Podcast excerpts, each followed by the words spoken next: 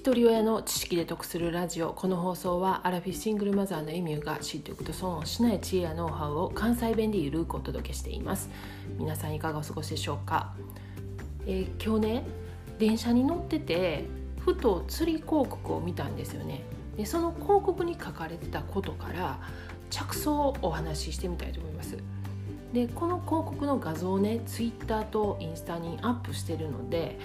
概要欄にリンク貼っておきますよかったらちょっとさっき見に行ってもらってそこから配信聞いてもらえたらと思うんですけれどもどういう広告かっていうのを説明するとねイラストなんですけども座席に足を広げてマスクをつけてない男性とマスクを顎にずらして話してる女性の2人が手振り身振りで会話してるんですよね。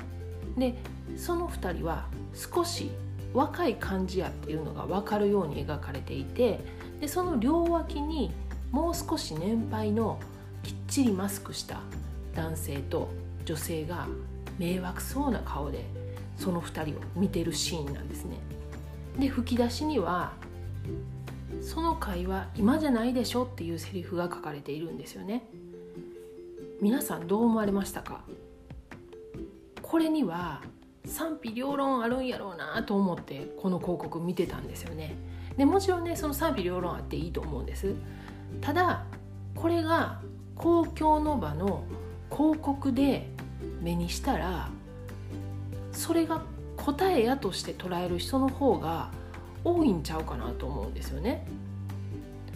ほんでねまたね私がタイミングよく読んでる本からもう自分のバイアスが発動したわけなんですけれどもその読んでる本何かというとねアンヌ・モレリの「戦争プロパガンダ10の法則」という書籍です。で多分知ってる方はねまたマニアックなん読んどんなと思ってると思うんですけれどもこの戦争プロパガンダという言葉聞かれたことがあるっていう方多いと思うんです。で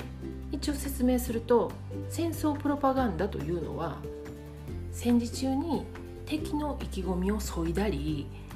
自国の国民世論を賛成に同意させて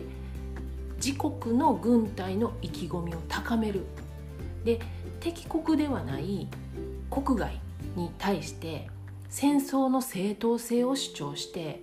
同盟国を獲得するとか目的に合わせたプロパガンダがあるんですよね。でこれには例えばビラの空中散布であったりポスターですよね。あと捕虜の受ける虐待行為の噂であったりとかまあありとあらゆる手法で国民を戦争に賛同させる、まあ、同意させる。でこの戦争は間違ってないんやっていうふうにコントロールするんですよね。でなぜなら民主主義国日本もそうですよね。において戦争するのに国民の同意を得ることが必要不可欠なんです。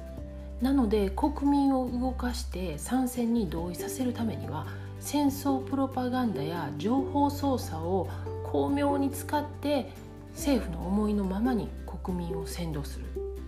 で国民主権の国において国民の支持を得られなければ国内的にも国際的にもそのリーダーの独裁とみなされるなので独裁だと言われてたヒトラーも国民から支持されてドイツのリーダーになったわけなんですよね。でもちろんその戦争プロパガンダは戦争の前から使われますしこれはどの国も同じもちろん日本も例外なくプロパガンダが使われてました